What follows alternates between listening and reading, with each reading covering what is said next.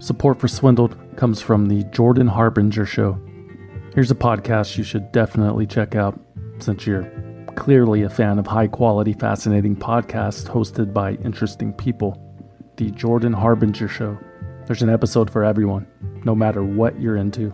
The show covers stories like how a professional art forger somehow made millions of dollars while being chased by the feds and the mafia. Jordan's also done an episode all about birth control and how it can alter the partners we pick, and how going on or off the pill can change elements of our personalities. The podcast covers a lot, but one constant is his ability to pull useful pieces of advice from his guests. I promise you, you'll find something useful that you can apply to your own life, whether that's an actionable routine change that boosts your productivity or just a slight mindset tweak that changes how you see the world. You can't go wrong with adding the Jordan Harbinger show to your rotation. It's incredibly interesting. There's never a dull show. Search for the Jordan Harbinger show. That's H E R B as in boy, I N as in Nancy, G E R on Apple Podcasts, Spotify, or wherever you listen to podcasts.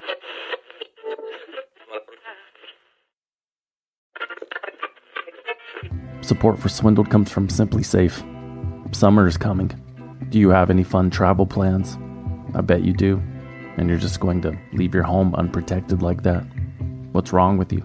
Invest in SimpliSafe Home Security today for award winning security and peace of mind wherever your summer plans take you. SimpliSafe's variety of indoor and outdoor cameras and sensors will protect every inch of your home by detecting break ins, fires, floods, and more. I actually know a guy whose basement flooded while he was on vacation, and he didn't even know it until he returned almost a week later. Apparently, that's where he stored his very valuable comic book collection, which was completely ruined. He was inconsolable, but I tried anyway. I said, I'm sorry, man, but this could have been avoided if only you had a SimpliSafe security system. SimpliSafe has given me and many of my listeners real peace of mind. I want you to have it too. Right now, get 20% off any new SimpliSafe system with Fast Protect monitoring at simplisafe.com slash swindled. There's no safe like SimpliSafe.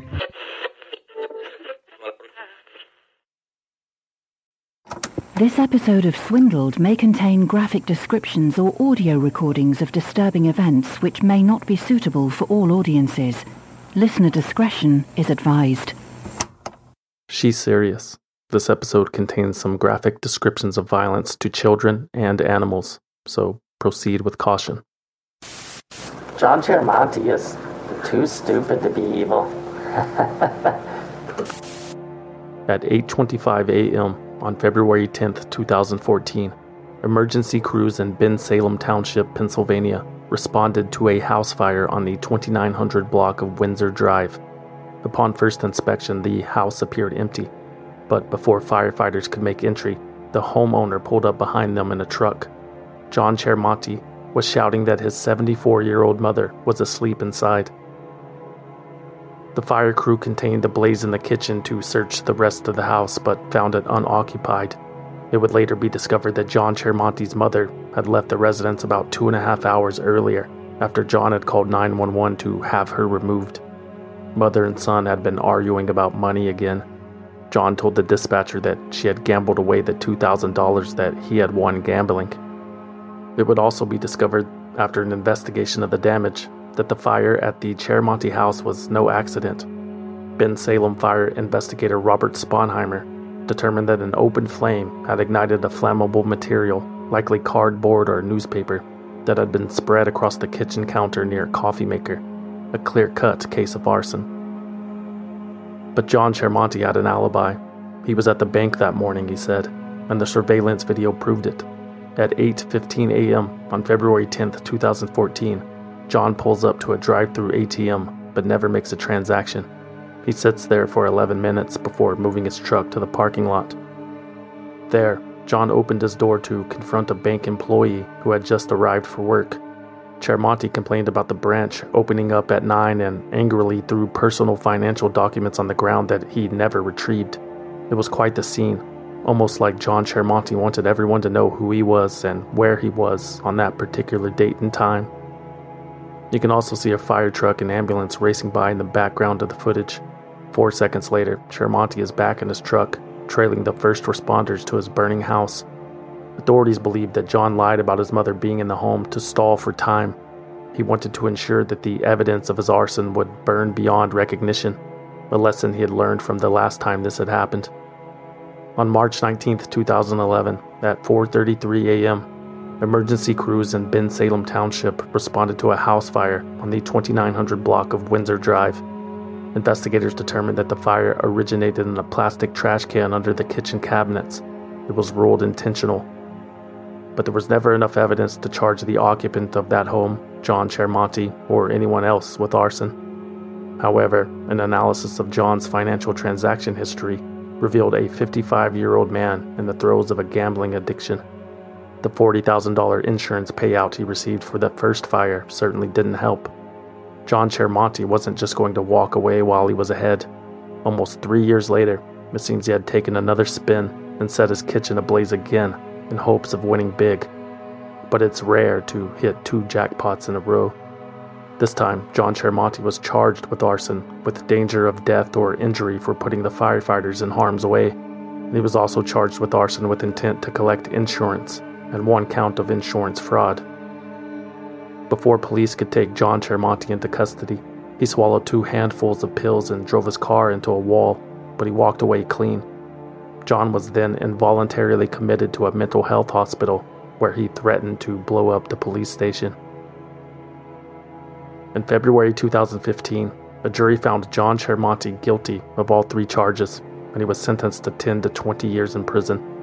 It was almost double the amount of time he would have received without his previous conviction. John Chermonti had already served four years behind bars 25 years earlier for $800 he had broken into a woman's home and shot her in the face. True story.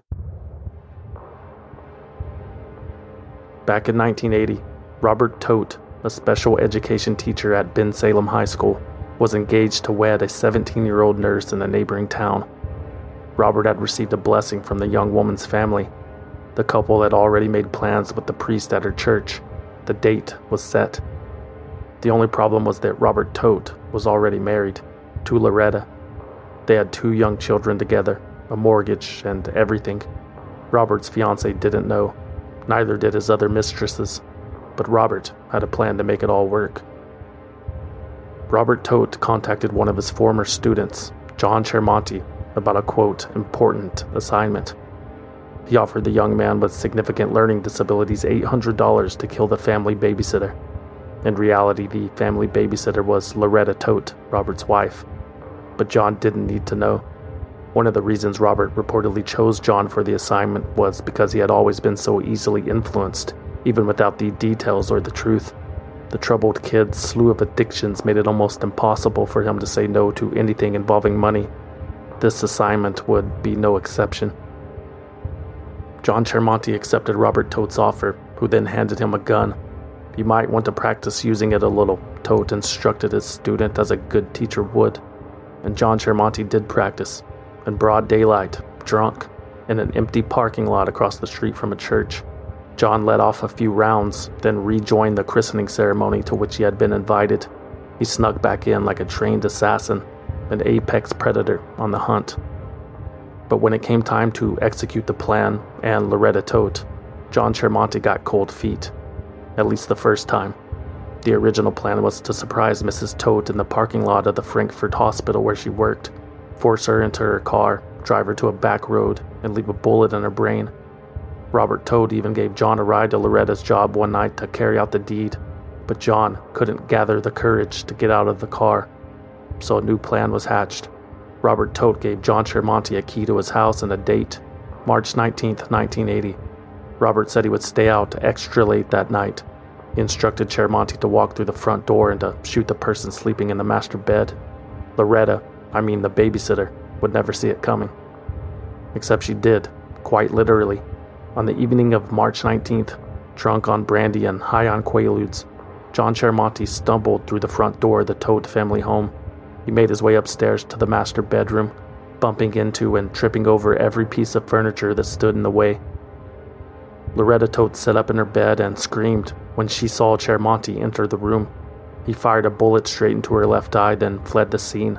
only stopping once to vomit on the front lawn on his way out the door. The screaming and the gunshot had awoken Anthony Todt, Robert and Loretta's four year old son. Anthony told police that he walked down the hall and saw a man, quote, wrestling with mommy on her bed, before another, quote, black man with a T carved on his head picked him up and carried him back to his room, whispering everything was going to be all right. Loretta Todt also told police that there were two men in the house that night. That's right, she had survived the attempted murder.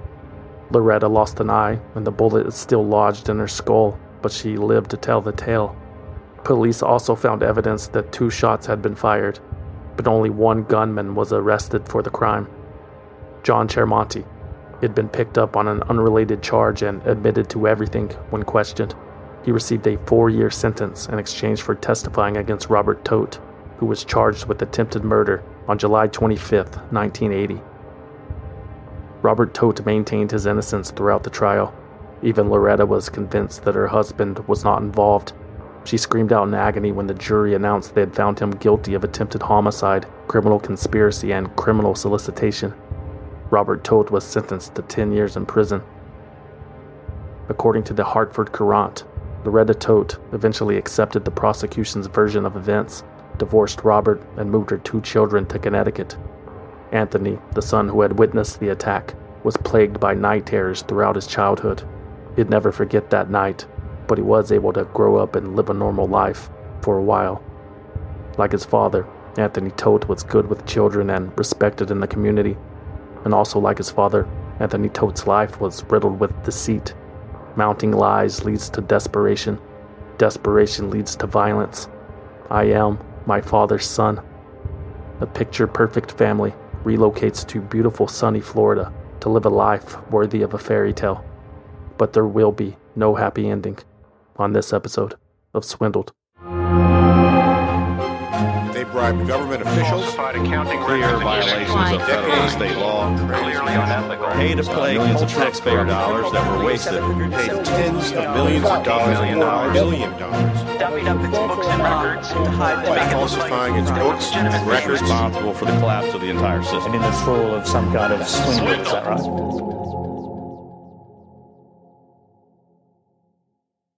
You know, some people enjoy composing their own music, chord by chord and others are happiest when they come across that one perfect song. Work is not a lot different than that.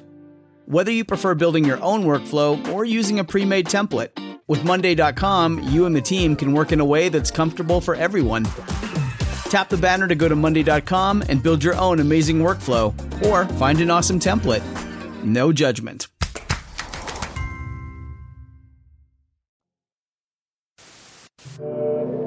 Epcot will take its cue from the new ideas and new technologies that are now emerging from the creative centers of American industry.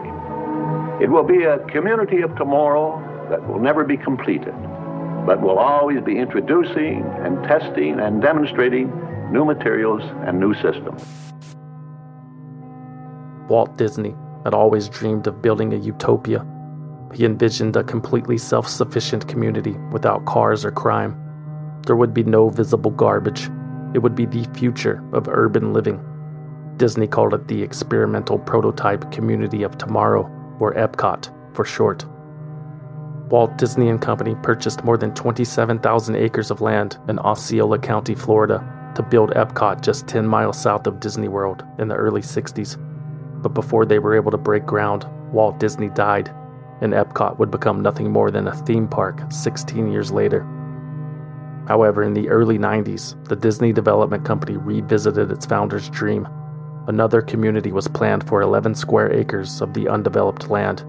But instead of the experimental prototype community of tomorrow, Disney would build a nostalgic community of yesterday. They named it Celebration. Celebration is a new concept in community development designed from the ground up Celebration combines the sanctity and warmth of the family home with a vibrant downtown. Disney's town of Celebration, Florida would be reminiscent of pre war America. Main Street, USA, white picket fences, traditional family values, the town square, a throwback to the 1940s. where you could leave your door unlocked and walk to the local ice cream shop, or hold hands and skip to the polling place to vote against someone else's civil rights, just like the good old days. I'd like to see us go back to um, old town morals and values and uh, uh, a town where you feel safe and comfortable, you don't mind meeting your neighbor. You, you, you can only hope that that's what, what's going to come out of this. One of the first sales brochures for Celebration Florida read, quote, There once was a place where neighbors greeted neighbors in the quiet of summer twilight, where children chased fireflies, and porch swings provided easy refuge from the cares of the day. It was, quote, the destination your soul has been waiting for. Celebration Florida, like most Disney products, found a global audience. In November 1995, Disney held a lottery to decide which families would be lucky enough to pay 25% over market value for the first 500 homes. More than 4,000 people applied. What Celebration has done is enabled us to stop isolating ourselves in our homes and putting us back into the community where we belong. By September 1996, the doors to Celebration were open. More than 10,000 residents moved in and were handed a 160 page rulebook written by a homeowners association from hell. There were regulations for having no more than two cars on the street. Blinds and curtains must be white on the outside. Only specific types of plants were allowed in residents' gardens. And most importantly, every house must feature a Mickey Mouse hidden somewhere on the property. To some, the authoritarian controls were a selling point. The nice places have controls in America. Though there are plenty of controls here, but I don't think that they are frightening controls, and they will not interfere with people's real freedoms to do whatever they want to do in their lives. To others, Celebration Florida seemed like a dystopian nightmare designed by a cartoon company. The classrooms were crowded, there was rampant wife swapping, and the bird noises were piped into the public streets via speaker. Here at Celebration, the fake snow starts blowing at 6 o'clock and every hour on the hour. There was also a death pond, which had nothing to do with the alligators that lived in it. During the first few years of the town's existence, at least five vehicles had missed a turn at the end of World Drive when entering Celebration and drove directly into a retention pond 15 feet below the road. Several people drowned in their cars, including a teenage girl and three tourists from Massachusetts who were found at the bottom more than six months after they had disappeared. In 1999, Disney finally built a wall at the intersection. In 2004, Disney scaled that wall and left town. The company sold its stake in Celebration and the town center to a private equity firm from New York named Lexin Capital. Twelve years later, residents were suing Lexin Capital for chronic negligence and breach of fiduciary duty for not properly maintaining the condo buildings, one of which had become uninhabitable after an eight year leak formed mold and disintegrated the frame. I think people came here because thinking they were going to be living on Main Street, USA, and, you know, the pixie dust would be sprinkled and their life would be perfect. And they wanted the monorail to pick them up at their front door. And, you know, it's, this is real life, real mortgages, real jobs. Not that the homes in Celebration had been built well in the first place. Gizmodo reported that the original builders of the development were underqualified and overrushed. Nearly all of the properties experienced problems within the first few years. At least 70 homes needed new roofs. And after the 2008 economic crisis, many Celebration residents no longer owned a roof to worry about. Vast foreclosures ravaged the town. In 2010, one man, in the midst of bankruptcy and divorce, decided to go out on his own terms. Celebration Florida. You'll never want to leave.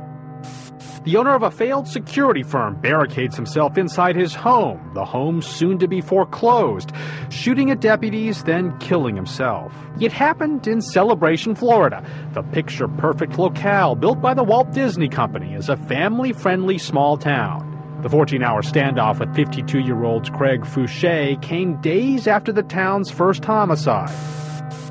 Just days earlier, a 58 year old former teacher named Matteo Giovanditto had been found strangled with a shoelace and bludgeoned to death with an axe in his home just a block away from the rubber ice rink.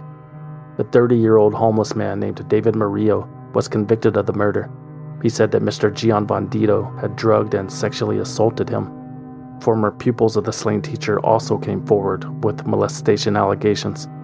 These are the things that you can't control. Things like this are going to happen. So, to me, it doesn't change my opinion or my feelings about celebration one bit.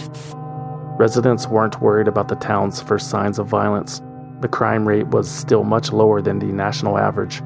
Besides, these kinds of things happen everywhere. Yeah, it could happen anywhere. I mean, it's we're, we're people. You know, people are everywhere. Just because you know they live in a nice town, it's you know, I mean, it's it, it's be human beings. Yep, it is human beings, and human beings continue to move to Celebration, Florida including a loving family from Connecticut named the Todts.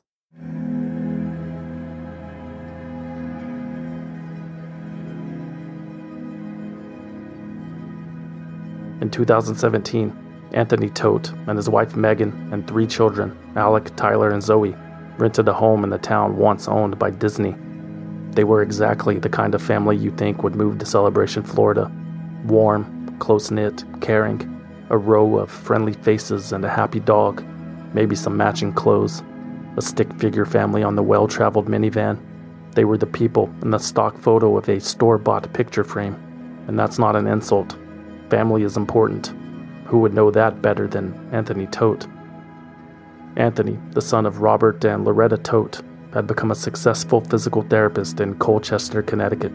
He operated out of two offices there and loved working with the athletes. Everyone Anthony touched raved about his magic hands. Knee pain, back pain, didn't matter. Tony could fix it all with a smile. Over the years in town, he always seemed very generous, helpful. They were always doing things for the community. I know around Christmas they were taking a collection for a family in need. Really nice guy. Outside of work, the patriarch was generous with his time and money. Anthony coached his son's baseball teams, donated to community causes, and never missed a piano recital. The Todts were fitting in well in Celebration, Florida, but it was taking a while for the family to adjust to their new life. Anthony Todt continued to practice physical therapy in Connecticut during the week and would fly back to Florida on the weekends to rejoin the family. It was stressful but necessary, at least until the offices could fully operate without him. Megan Todt stayed in celebration to homeschool the kids and to shuttle them to practices and lessons she quit her job working as a physical therapist to keep the children engaged. Being a mother was all she ever wanted. By all accounts, Megan Todt did a wonderful job. The effort was palpable. You could hear it. Alec and Tyler, 13 and 11 years old, were becoming more talented by the day. Their piano teacher told the Courant that the boys were information sponges and some of the most gifted students he had ever had the honor of teaching. And four year old Zoe Todt's creativity was just beginning to bloom. You couldn't ask for anything more. Family, that's what it was all about. Anthony and Megan Todt were so proud of their children. They kept their friends and relatives updated on social media with a consistent stream of positive anecdotes and family photos. Life was but a dream. However, behind the facades of Facebook in Florida, a far more sinister reality was hidden away, and those close to the Todts wouldn't realize something was wrong until it was far too late.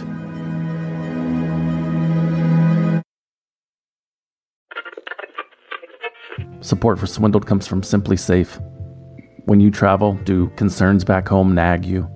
You know, did you lock up? Did you leave a window open? Did you forget a child? Things like that. I know I do. That's why I recommend investing in SimpliSafe Home Security today for award winning security and peace of mind wherever your summer plans take you.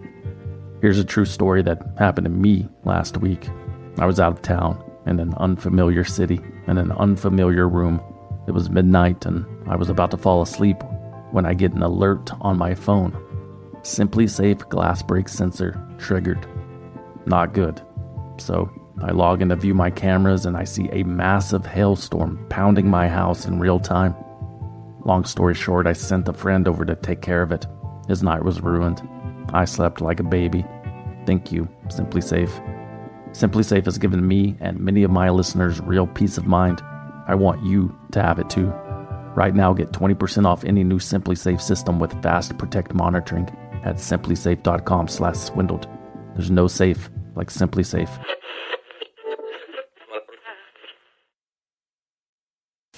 Stella County Sheriff Office in Record Lunch speaking. How can I help you?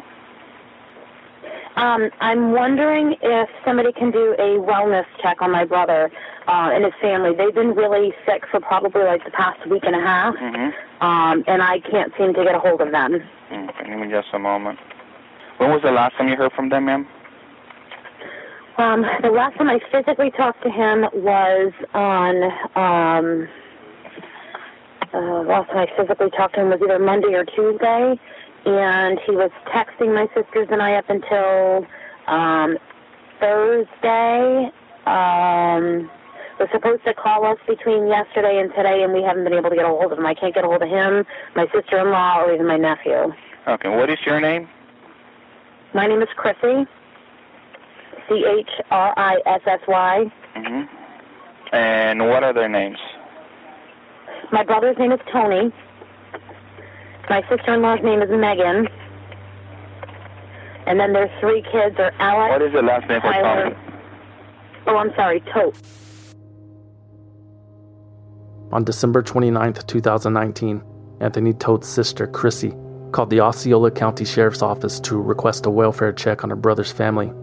The last time Chrissy talked to Tony, he said everyone in the household had come down with the flu, but she hadn't heard anything from him since, and that was days ago. It was out of character. That evening, sheriff deputies drove by the Todt house in celebration, but found nothing odd. No one answered the door, no car in the driveway, and the blinds were closed, so they left. Chrissy called back 12 days later to request a welfare check at a different property, the condo. Still, no sign from Megan, the kids, or Tony, whose physical therapy offices in Connecticut had been closed for months without announcement.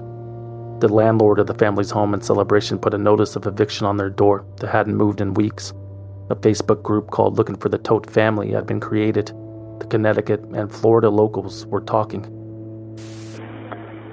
I had actually called on December 29th, and I had an officer go out um, because I was concerned. Uh, my my brother and his family they had all been sick, but there's actually been um, more developments. There's actually an active FBI investigation that's happening up here in Connecticut. And I just in, in conversations with my sister, um, you know, my, my sister-in-law was making a comment about, and we just kind of put it all together about um, basically the world ending on the 28th. The FBI had called the Osceola Sheriff's Department looking for Anthony Todt too. Apparently, he was under a federal criminal investigation for Medicaid fraud. The FBI and the Office of Inspector General discovered that since 2015, Anthony Todt had billed insurance companies for services never performed. He would submit charges for patients who no longer received care and double, sometimes triple billed for others he was actively treating. Some of those charges were dated on Saturday and Sunday. The treatment center wasn't even open on weekends. Anthony Todt collected at least $130,000 this way, probably more. When authorities questioned him on November 22, 2019, Tony admitted using the money to make payments on more than 20 short term, high interest loans he had taken out. The debt was crippling and getting heavier every day. Anthony Todt had already lost three civil judgments to creditors totaling more than half a million dollars. He told investigators that he couldn't keep up the pace and didn't know what else to do. Anthony Todt wanted to plead guilty. Federal agents told him to get a lawyer and get back to them. He promised to return to Connecticut on December 8th to turn himself in, but he never showed. Flowers placed on the door of a Colchester business. The owner of Family Physical Therapy, Tony Todd, his wife, and their three young children and dog have not been seen or heard from in weeks. On January 10th, 2020, at the behest of extended family and the FBI, Osceola County Sheriffs conducted another welfare check on the Todts home and condo. The door was locked, and all the windows had the blinds closed, the report said. In addition, there was mail in the post box that was almost a week old, and the eviction notice from December 31st remained on the front door. Deputies also found the family's only vehicle, a maroon Honda Odyssey, parked behind a building in their condo complex. When investigators returned the next day, the van had not moved. There were no signs of life from anyone in the Todt family until three days later, the patriarch emerged. So I'm a special agent with the Department of Health and Human Services, and your agency has gone out to do a welfare check uh, several times. at 202 Reserve Place and 211 Longview Avenue because we have a uh, an arrest warrant for the target that lives that resides there, and we have our agents have eyes on our target right now, and we were hoping to execute the arrest warrant, okay. and we were hoping that we could have two deputies meet us out there. And I who's know the who's the person that you have the warrant out for, ma'am? uh, Anthony Todt. It's T O D T. Federal agents with the Department of Health and Human Services had been staking out the Todt residence for about an hour when they saw him. There he was, Anthony Todt, their wanted man. He walked out the front door and sat on the porch, a feature of every celebration home. By the time the requested backup arrived, Anthony had lumbered back into the house. Deputies and federal agents surrounded the place. A few knocks on the door went unanswered, but the place was unlocked. When authorities entered the residence, they immediately smelled death, and they heard a mumbling voice coming from the second floor. It was Anthony, wearing a t shirt and underwear, struggling to walk down the stairs. Agents asked about his wife. Tony said she was asleep upstairs. Megan, he yelled. There was no reply. When asked about the children, Tony replied that they might be at a sleepover at a friend's house, but he seemed rather confused. The officers went upstairs and entered the master bedroom on the right. There was a body on the bed, wrapped in blankets, a black and blue foot sticking out. The deputy called out Meg's name and pulled back the blanket to reveal her face. It was as, quote, black as leather. On the floor, two more mummified bodies were discovered on mattresses. They belonged to 13 year old Alec Todt and 11 year old Tyler Todt. Both of them were holding rosary beads. The youngest daughter, four year old Zoe, could not immediately be located. They asked Anthony repeatedly where she was, but were given no clues. Eventually, they found Zoe at the foot of the master bed wrapped in sheets, so small and decomposed that she had escaped the first glance. Investigators also found a loaded gun, a bloody mattress, and makeshift restraints on the bed. The family dog Breezy was also found dead. Anthony Todt was immediately taken to a hospital. He had told authorities that he had swallowed a fatal amount of Walgreens brand Benadryl because he wanted to kill himself. When he was cleared two days later, he was taken to jail and questioned. Anthony Todt confessed to killing his family. Uh, on January 13th, 2020, Osceola County Sheriff's deputies responded to 2002 Reserve Place and Celebration to assist federal agents from the Department of Health and Human Services in serving a federal arrest warrant for Anthony Todt. Anthony has cooperated with the investigation and he has confessed to killing his wife Megan Todt, 42 years of age, whose date of birth is January 28, 1977, and their three children. Alec Todt, 13 years of age, born September 26, 2006. Tyler Todt, 11 years of age, born December 30th, 2008. And Zoe Todt, who was four years of age, born July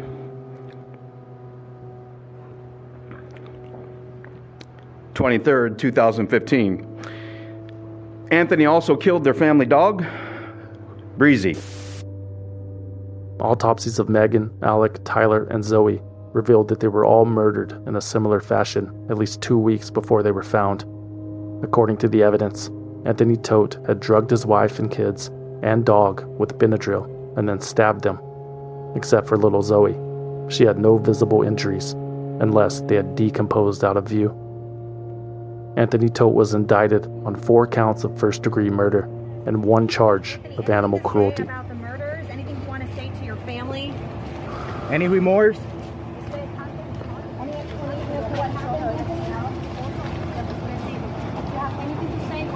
committed this horrible crime, your wife, your kids. Do you have any remorse? Are you You feel regret? When do you kill your family? Telling people you couldn't have done this. What do you have to say to their family? Tell me, what about the dog? What about dog? Breezy? Aquí viendo Anthony Todd en este momento está siendo Say transferido something. a la cárcel del condado Osceola. Why don't you give us an explanation, Are Connie? you sad about this? Donde estará tras las rejas Say enfrentando cargos something. por asesinato en primer grado Anything you want to y crueldad animal. Calling all lovers of mystery. Prepare to don your detective hat in June's Journey, a free hidden object mobile game that delves into the captivating journey of June Parker, a self proclaimed detective on a quest to unravel the mystery surrounding her sister's untimely death. Take a trip in time to the glitzy 20s and play as June, deciphering clues and unveiling secret plots within thousands of beautifully illustrated scenes. The thrill is endless with new chapters added weekly, allowing you to not only enjoy the detective adventure, but also to personalize and decorate your very own Orchid Island where the story takes place. How sharp are your detective skills? Find out when you download June's Journey on your Android or iOS device or play online via Facebook Games. Your detective journey awaits.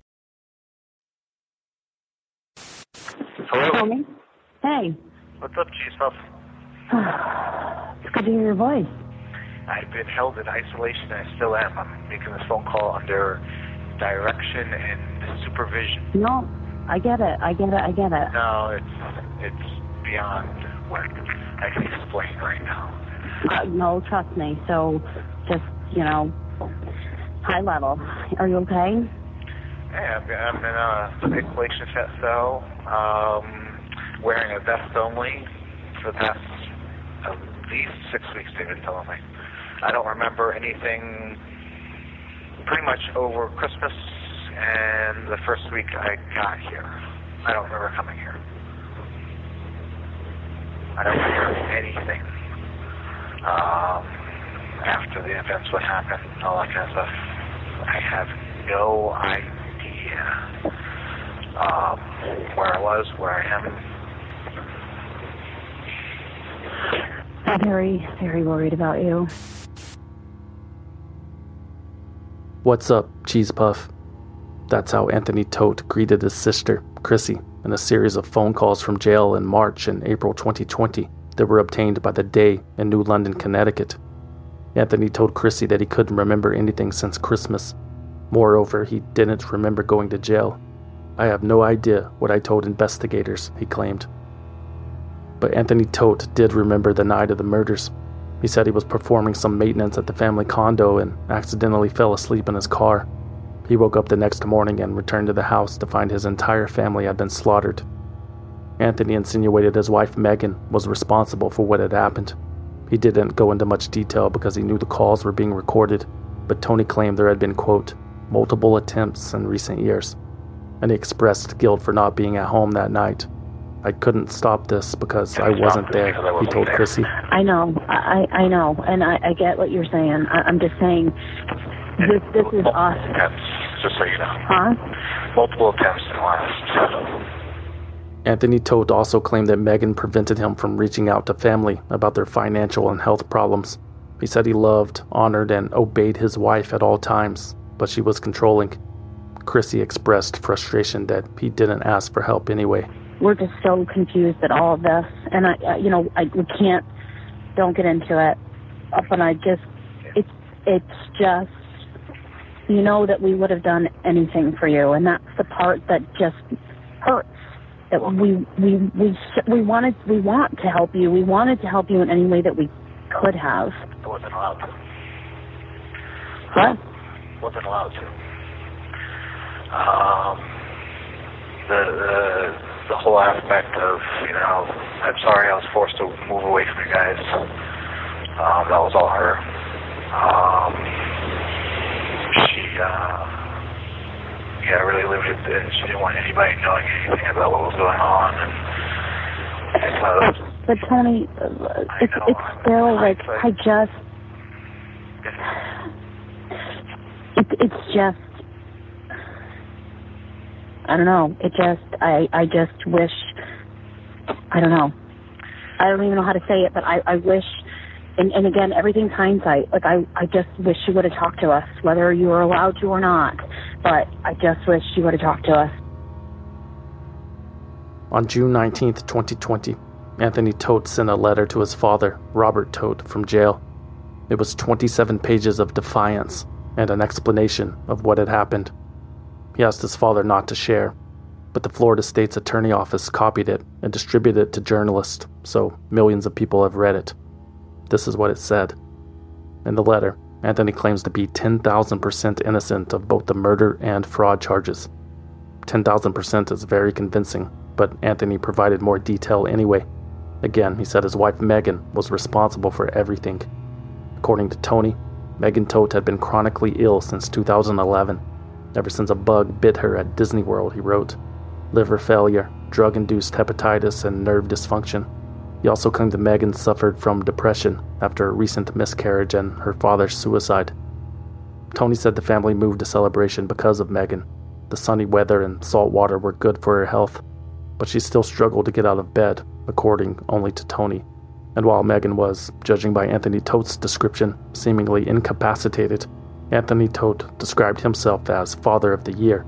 He detailed how he cooked and cleaned and shuttled the kids around, while also flying back and forth to Connecticut every week just to pay the bills. However, Tony also said Megan handled all the finances, and it was her alone who was responsible for the healthcare fraud. Tony wrote that, despite telling investigators earlier that she had no involvement. But after her death, according to Tony, Megan Todt seemed to be everywhere and nowhere all at once. Also in the letter, Anthony detailed that fateful day in question. He remembered it starting out, quote, phenomenal. Megan woke up without pain for the first time in months. He said he spent the day playing basketball and soccer and freeze tag with the kids. Later that evening, Anthony wrote to his father that he went to look for Zoe's Mickey Mouse necklace at the condo. Megan said she had been asking about it all day. While there, Anthony said he performed some maintenance tasks. He had brought his tools. Anthony said he had planned to stay the night. The next morning, Anthony wrote that he returned to the house after oversleeping to find baked goods on the counter. It was a half eaten fruit pudding pie and a graham cracker crust. It looked good but smelled terrible, Tony claimed. Turns out it was full of Benadryl. And then he saw Megan. She began telling him about a vision she had about the end of the world, about a virus attack and an eventual invasion. Tony said Megan told him that she and the boys had been granted salvation. She said she had to release their souls. Long story short, Tony wrote to his father. She gave them the Benadryl Tylenol PM pie, separated them, woke up at 11:30, stabbed them, and suffocated each one. At the news of this, I ran to the bathroom and puked. I was weak. From there, Tony claims he went into a bedroom to find his dead children. He said he took a warm washcloth to their face, held them, and cried. He wrote that he worked to make them more comfortable by closing their eyes and mouths and covering them with blankets. The whole time this was supposedly happening, Megan would pop her head in every once in a while to check on the grieving father while sipping a Benadryl cocktail. Are you okay? she would ask. Tony wrote that he responded, No, you murdered our children. Relax and believe what I said, Megan apparently replied. I released their souls. Tony also wrote that Megan hid their phones and handed him an empty bottle of Benadryl to throw away. About that time, Tony said he heard what sounded like something rubbing a latex balloon coming from the master bedroom. He claimed he ran into the room to find Megan had stabbed herself. Please, don't leave me alone to die, she pleaded. Anthony Todt claims he never called for help because Megan didn't want him to. After that, according to his letter, Megan got up to turn on the faucets in the bathroom, continued drinking Benadryl, and then went back to bed before stabbing herself again. She then put a pillow over her face and asked Anthony to quote, Please help me pass. In the letter, Anthony Todt claims he couldn't bring himself to do it, even after she said she was in pain ten times greater than childbirth. Anthony refused. In response, he said, Megan quipped, I finally found something you suck at. I can still breathe. But eventually she stopped breathing, and Tony says he tried to give his wife CPR until he physically couldn't anymore, but it didn't work. In the letter, Tony calls this the final act of his chapter of failures. And then he got up and cleaned the kitchen, apparently, per the request of Meg, he wrote, before gathering the bodies of his children and wife all in the same room. I wanted to die, and I wanted the family together, Tony said. According to his letter, he tried to commit suicide at least eight times. He had failed again. After that, Anthony Todt claims not to remember much. He dedicates the final third of his letter to quote other facts about the case that he claims proves he's an innocent man. Tony also wrote about his plans to write a book, and he says he's going to start a nonprofit organization in his family's memory. It will be called MATZB 2019 Alive and at Peace. It will be dedicated to providing resources and services to the chronically ill. I know, he writes, I need to work on the name. At the end of the letter, Anthony Todt addresses his father. Another reason I wrote is to offer forgiveness to you and extend a fragile olive branch. I don't know what kind of relationship I want with you, or any. Time will tell. I offer you forgiveness for not being there to protect us that night, March 19th, 1980. Although we were both not there on our respective nights in question for different reasons, I cannot forgive myself if I don't first forgive you. The happenings of the night in 1980 are not mine to forgive, as I don't really know what happened and don't really care at this point. I haven't dealt with you because I had my independent views, formed by myself, as I am allowed to as an adult, about the person you were and how I was shown off at the funeral of Aunt Gloria as a trophy, despite telling you I didn't wish to be ahead of time. I also thought you were a pompous, narcissistic ass, and I didn't want to have a relationship with you. There it was said. I am extending the fragile olive branch, and we will see. Don't burn it this time. Anthony Todt pleaded not guilty to the four counts of first degree murder. His trial is scheduled for September 27, 2021. In Celebration, Florida, an estate sale was held at the Todt residence to repay their debtors. There were baseball cards, pianos, and old dog toys. People lined up to rifle through the things of a family they used to know.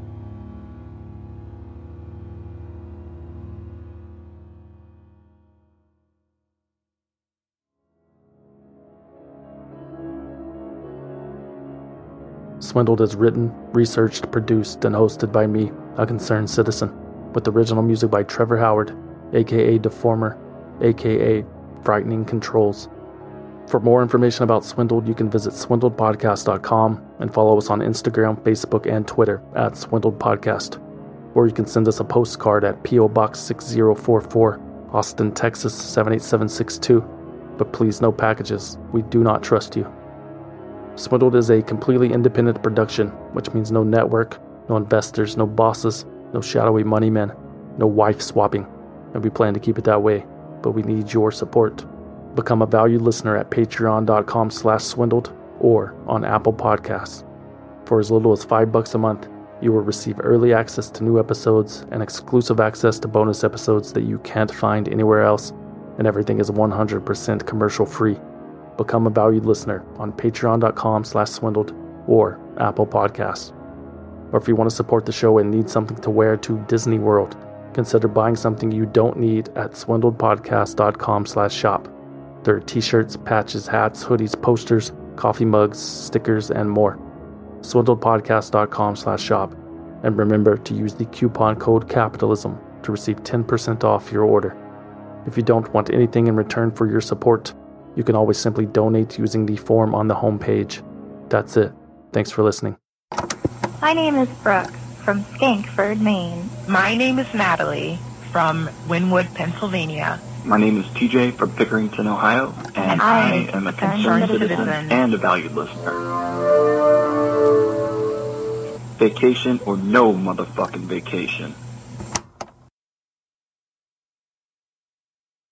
Thanks to SimpliSafe for sponsoring the show. SimpliSafe has given me and many of my listeners real peace of mind. I want you to have it too. Right now, get 20% off any new SimpliSafe system with Fast Protect monitoring at simplisafe.com slash swindled. There's no safe like SimpliSafe.